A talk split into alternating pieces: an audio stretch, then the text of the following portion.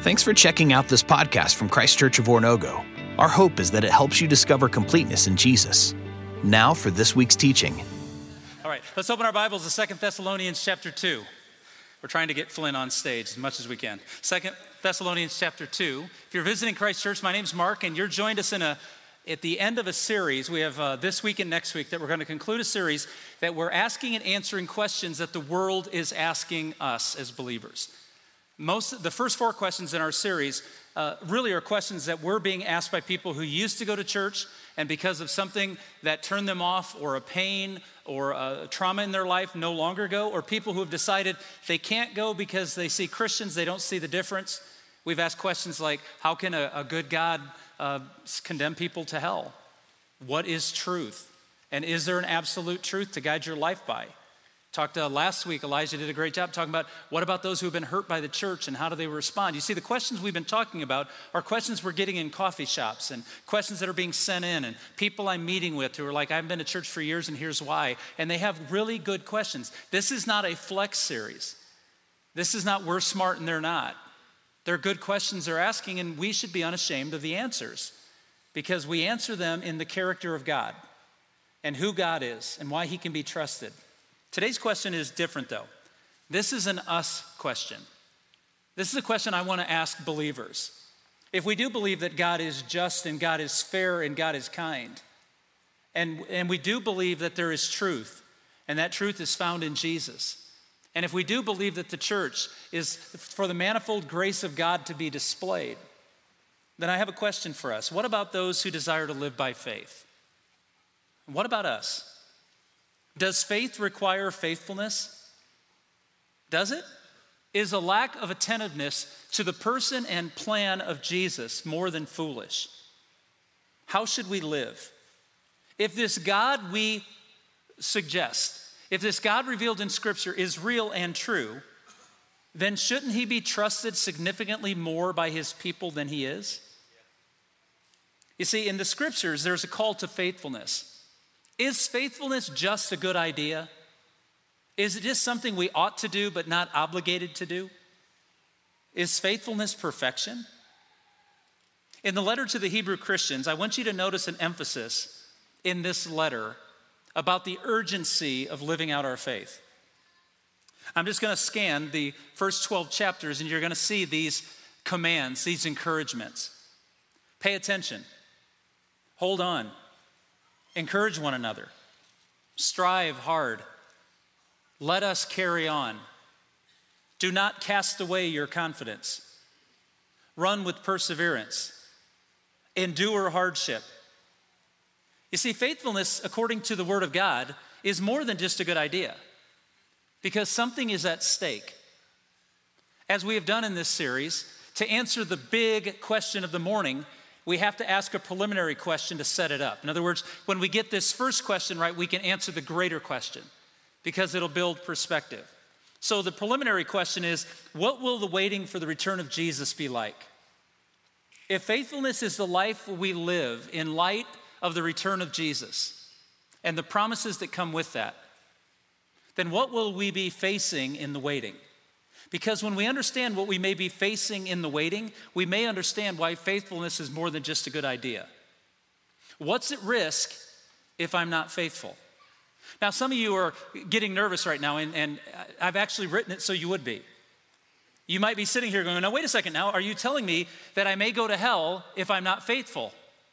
What I am telling you is this life will be hell if you're not faithful that there will be no hope, there will be no joy, there will be no purpose, there will be no satisfaction. So, this question is important because when our faith is challenged, what do we rely on? Faithfulness in a God who can be trusted? Or just hoping the bad times pass quickly? You see, to answer the question, what will waiting for Jesus be like? The Bible makes it clear there will be intense spiritual battle, not occasional, not light, not comfortable. Intense spiritual battle. Paul put it this way in Ephesians 6 Our struggle is not against flesh and blood, it's against the rulers, against the powers, against the world forces of this darkness, against the spiritual forces of wickedness in the heavenly places.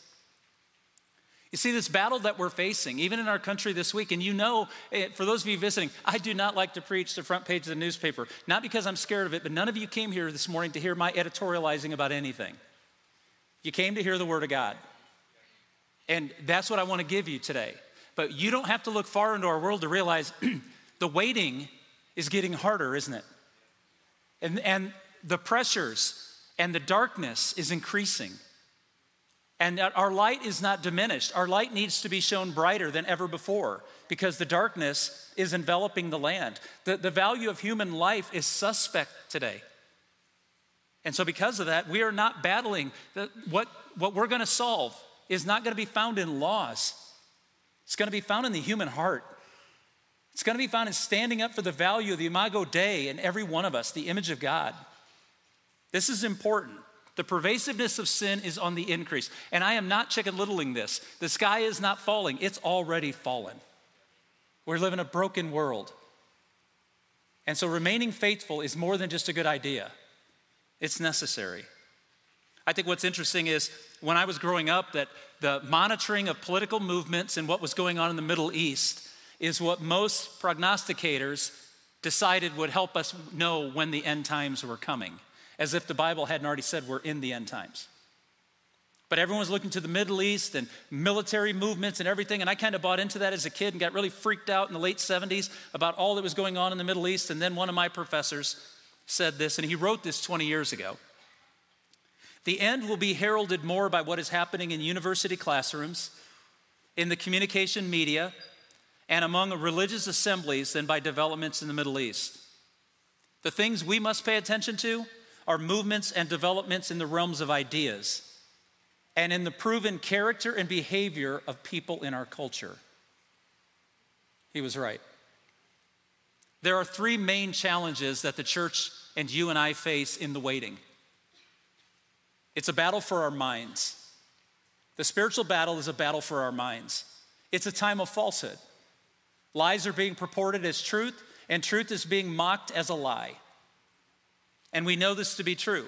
In Revelation 20, it says Satan sets out to deceive the nations, culture. In Second Thessalonians, if you have that open, chapter 2, verse 3, Paul says, Don't let anyone deceive you in any way. For the day will not come until the rebellion occurs and the man of lawlessness is revealed, the man doomed to destruction. He will oppose and exalt himself over everything that is called God or is worshiped, so that he sets himself up in God's temple, proclaiming himself to be God. Don't let anyone deceive you, Paul says. And then he gives the example of the apostasies and the false religions that are leading people to death and destruction. Verse 9 The coming of the lawlessness will be in accordance with how Satan works. He will use all sorts of displays of power through signs and wonders that serve the lie and all the ways that wickedness deceives those who are perishing. They perish because they refuse to love the truth and so be saved. They neither love the truth nor believe the truth. There is a battle for our minds in culture today. What we're seeing in movies and, and television, what we're reading in books, what we're hearing on the radio, the influences of this culture are promoting lies. Some don't even know they're promoting the lies, they're promoting desires they're promoting passions, as if desires, passions, and feelings are truth. It's a battle for our minds. There's a battle for our wills. Like I said, after this week, I don't have to spend, I had four paragraphs written. I'm going to give you about 30 seconds. It's a time of wickedness. Now, the world doesn't use that word anymore. In fact, sin is seldom used. It's a mistake, it's a choice. But the scripture is clear Satan has the power of temptation. The power of temptation is not greater than you. When we give into temptation, we need to remember we gave into it. We did not have to. Temptations are prominent, but temptations only prove or disprove our faithfulness. It just tests who we are and what we truly desire. In verse 12, Paul says, So that all will be condemned who have not believed the truth, but have delighted in wickedness. You see, all I want to do is focus your mind and heart. Would you agree that we live in an age where people delight in wickedness and mock truth? You see, we live in an era of guilt free sin, which is so dangerous, and taking delight in wickedness as if it is normal and should just be taken for granted. And don't you dare love someone enough to tell them that what they're doing is not good for them. You see, I think love is to will the good of another. To will the good of another is to love them. Yet today it's difficult to will the good of another because if you tell them they're doing something wrong, then you become the wicked one rather than the one who truly cares. It's also a battle for our lives, it's a time of persecution. Here in the United States, I've not seen it, but I do know friends and colleagues in the kingdom across the globe today. Do not be mistaken, church. There are people in the world today that are putting their lives on the line to exalt the name of Jesus Christ. There are people today who will go be with Jesus because their lives will be ended because they dared to preach the gospel of Jesus Christ and the truth of God's character. It's not uncommon, it's just not common in the US. So, what do we face? We face ostracizing, bullying, ridicule, economic injustice, people losing jobs and having their businesses taken from them because they take a stand, all directed against Christians because they are Christians, or as Jesus warned his disciples, because of my name. Verse 15 So then, brothers and sisters, stand firm and hold fast to the teachings we passed on to you, whether by word of mouth or by letter. When Jesus was preparing to go to Jerusalem the last time, to allow himself to be placed on the cross to die for the sins of the world. He warned his disciples that not only would he go through this, but he warned them in due season Jerusalem itself would fall. He cried over the city and he prophesied what would happen. And if you know your world history, in 70 AD, Jerusalem was crushed, the temple was destroyed, and everything Jesus said would happen happened. And Jesus warned his disciples that some of you will live to see this. And he not only warned them of that moment in AD 70, but he also warned all of us. I'll show you where. Luke 21 34. Be careful, or your hearts will be weighed down with carousing, drunkenness, and the anxieties of life. And that day will close on you suddenly like a trap. For it will come on all those who live on the face of the whole earth. See how he just transitioned from a moment in AD 70 to all Christians? Be always on the watch and pray that you may be able to escape all that is about to happen and that you may be able to stand before the Son of Man. Is faithfulness more than just a good idea? Yes, it's a necessity. It is the purpose for which we are here to remain faithful and loyal to Jesus above every threat, above every idea. We're to take every thought captive unto Jesus. We are to remain loyal to Him, hold fast, stand firm. So, how do we focus on a lasting faithfulness? What do we have available to us that it's more than just our willpower, which is seldom enough? In Luke chapter 12, if you'll turn your Bibles to that, Luke chapter 12, verse 35. While you're turning, let me give you the background. Luke 12 is a, is a really rich uh, chapter. It deserves more attention than I'm going to give it this morning. So I'm going to encourage you to read it this week because what Jesus is pointing out to his disciples and those around him is they have allowed themselves to become distracted by their reputations, by their uh, their desire for wealth and taking care of themselves financially. And so he is warning them that these things cannot sustain them, that these things are not enough, that they're unsatisfactory, and he pushes them to remaining faithful. That's the thing they should spend their lives on, not their reputations or their wealth, but on their faithfulness. Or, as one theologian said, we should live in the future tense. We should live today as if the reality of tomorrow has come upon us. That the kingdom that Jesus established is here. And when we're living in the will of God, we're living in the kingdom of God. Not one day on a cloud, but today in reality. That the kingdom of God can break out in our culture. And after this week, wouldn't it be a good thing if the kingdom of God broke into this place and gave it a good house cleaning? Absolutely. If it doesn't start in the church, where's it ever going to start? Let the kingdom of God be found. And with this promise of Jesus' return, our responsibilities to remain faithful increase. Luke 12 35. Be dressed ready for service and keep your lamps burning, like servants awaiting for their master to return from a wedding banquet, so that when he comes and knocks, they will immediately open the door for him. It will be good for those servants whose masters find them watching when he comes. Truly, I tell you, he will dress himself to serve. will have them recline at the table and will come and wait on them. It will be good for those servants whose masters find them ready, even if he comes in the middle of the night or toward daybreak. Jesus is using an illustration of a wedding, but it's not going to make sense to us here in the States because our weddings are so distinctly different from the way they would do weddings in Jesus' day. So let me give you the context. A wedding day was chosen.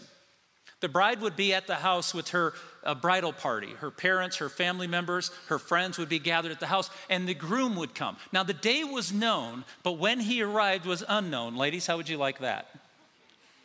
Right? Heather told me where to be, what to be, what not to be the entire day. So I just followed orders. Right?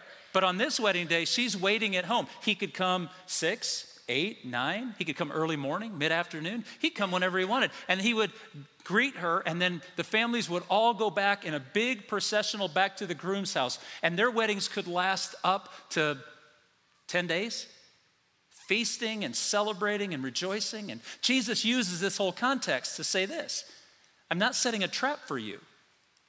I'm not trying to trick you. Jesus said, I am going to return.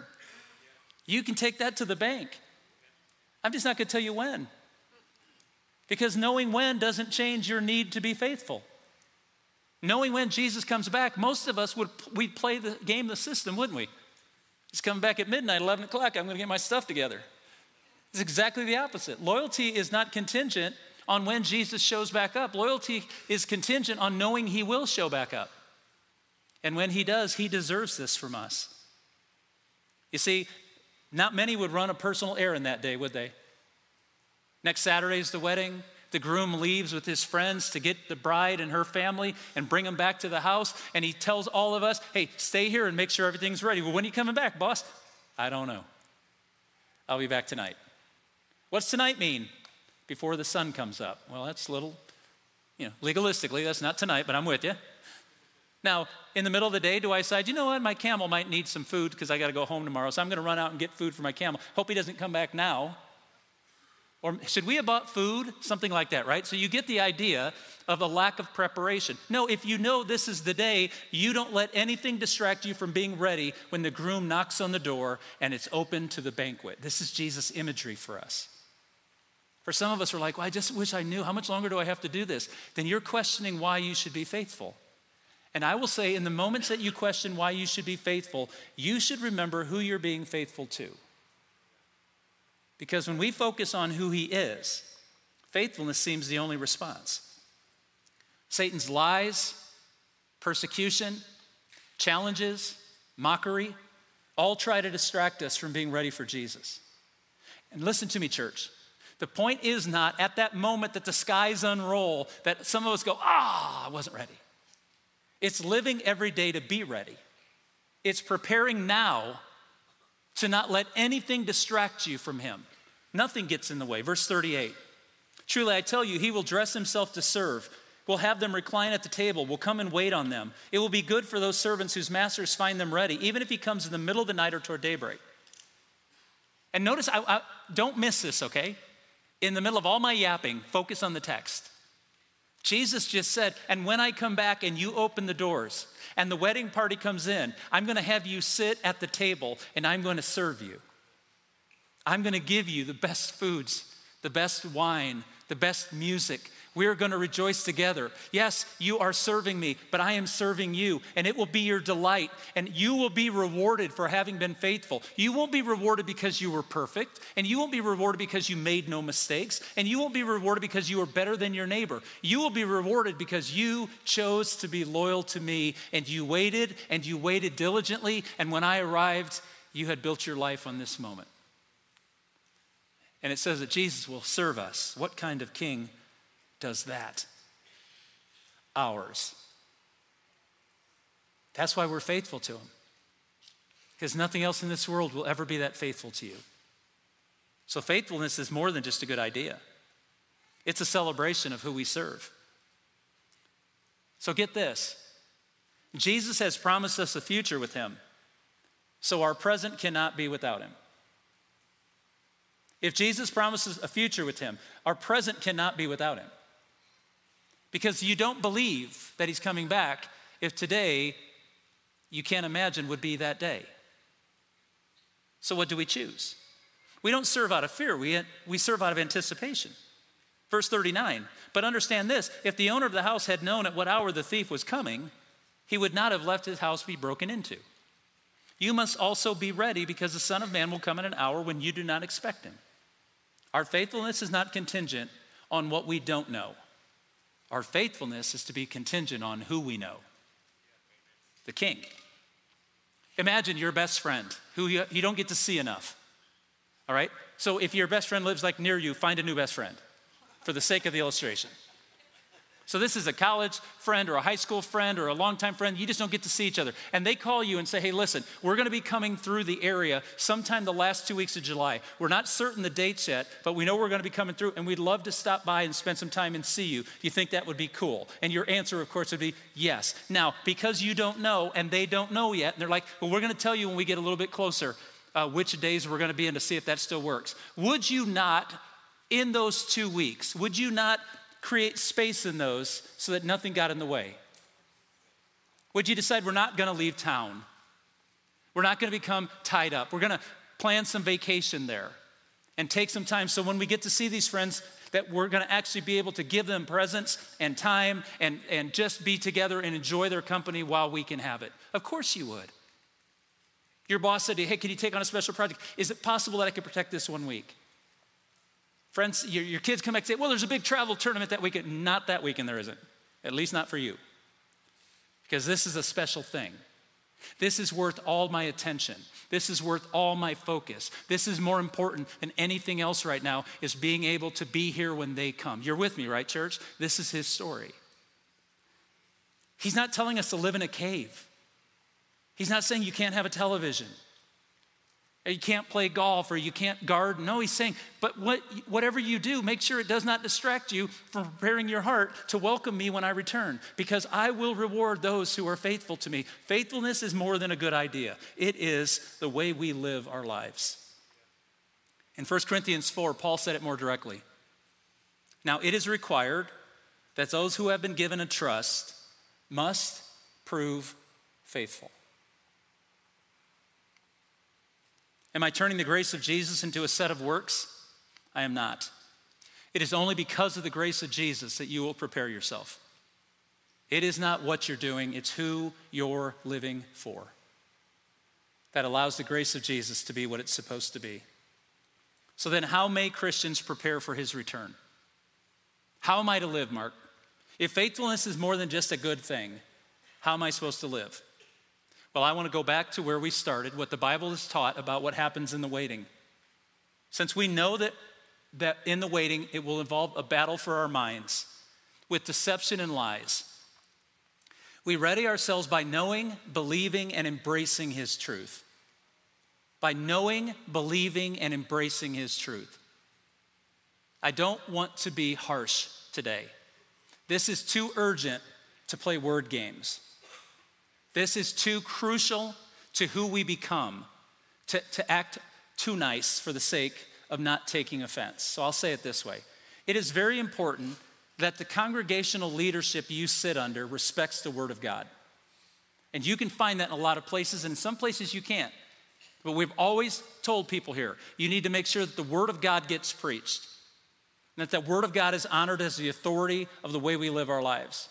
But it is also as important that not only do you sit under leadership that respects the authority of the Word of God, but you have to know it yourself. It is not enough that your pastor knows it. It's not enough that your small group leader knows it. It is important that the lies that come into your mind from culture, from Satan, from around the world that are coming in and telling you that the things of God no longer work, you need to know the Word of God so you have something to embrace, believe, and hold on to when you're being lied to.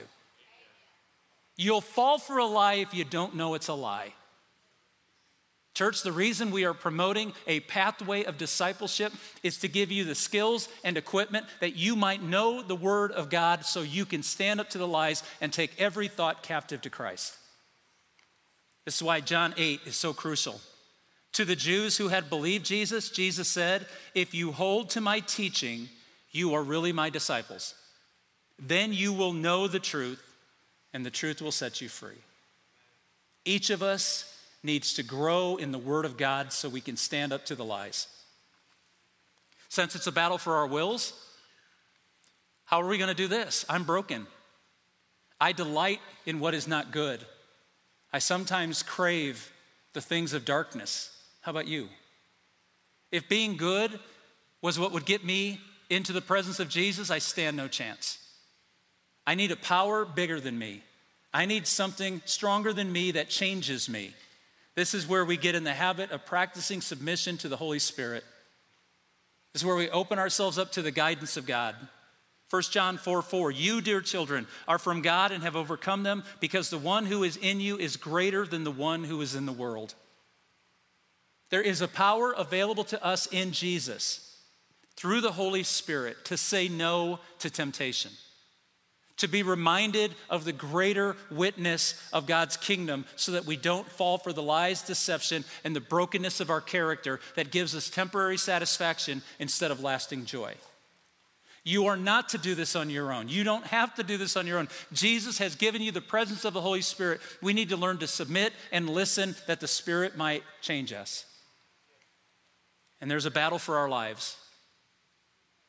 Jesus did not promise us comfort, He did not pro- promise us pleasure, He did not promise that the desires of our heart would be fulfilled.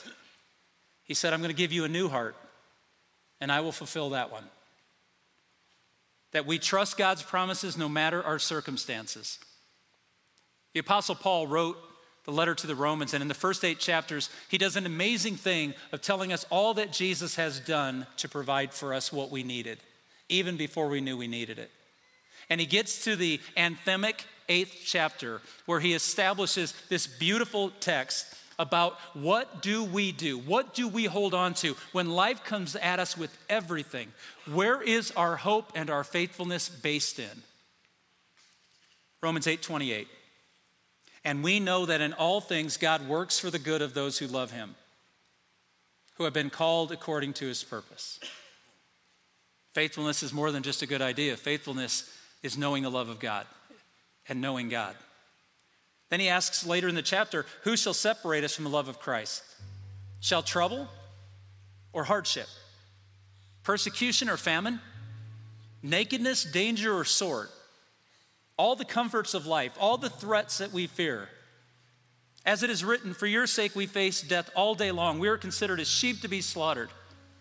Then Paul, in this beautiful, triumphant moment, says, No, in all these things, Still, facing the worst thing that life can bring us, in all these things, we are more than conquerors through him who loved us. Paul said, I am convinced that neither life nor death, angels or demons, the present nor the future, nor any powers, neither height nor depth, nor anything else in all creation will be able to separate us from the love of God that is in Christ Jesus our Lord. Is faithfulness just a good idea? No, it is to live life with Jesus. To be faithful to the one who has only been faithful to us and to live with loyalty and courage. It is the way we thrive. It is the way life becomes real, and the kingdom is ours to experience. So, all of that to answer the real question what about those who desire to live by faith? Faithfulness is what we're called to, not perfection. Faithfulness. Faithfulness to Jesus, who has earned it. Faithfulness to the victorious one.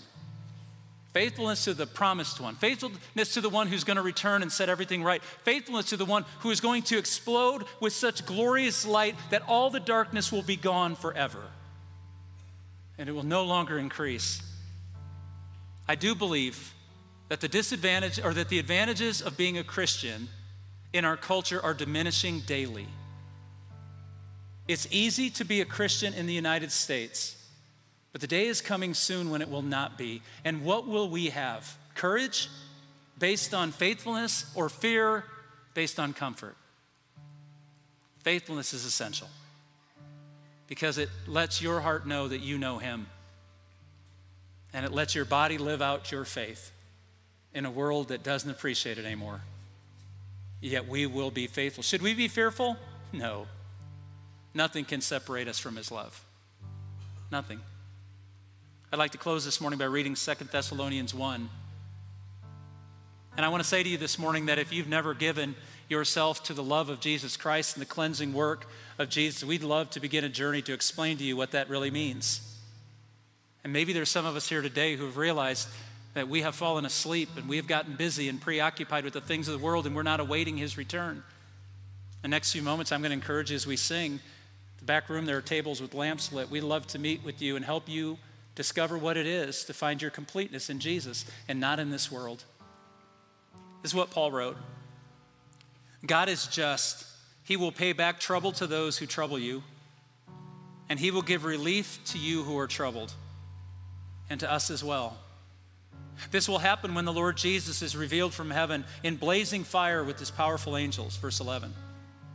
With this in mind, we constantly pray for you that our God may make you worthy of his calling, and that by his power he may bring to fruition your every desire for goodness and your every deed prompted by faith. Did you hear that? Paul says, God is the one who will strengthen you. God is the one who will equip you. God is the one who will protect you. You have to trust him. We pray this so that the name of our Lord Jesus may be glorified in you and you in him, according to the grace of our God and the Lord Jesus Christ. To the grace of Jesus, by the work of the Holy Spirit, for the will of God, he has called us to be faithful unto death and he deserves it. Let's stand together. Thanks again for checking out this podcast from Christ Church of Oronogo. We hope that this teaching is helping you discover completeness in Jesus and encourages you to help others do the same. If you're interested in learning more about Christ Church, visit us online at cco.church.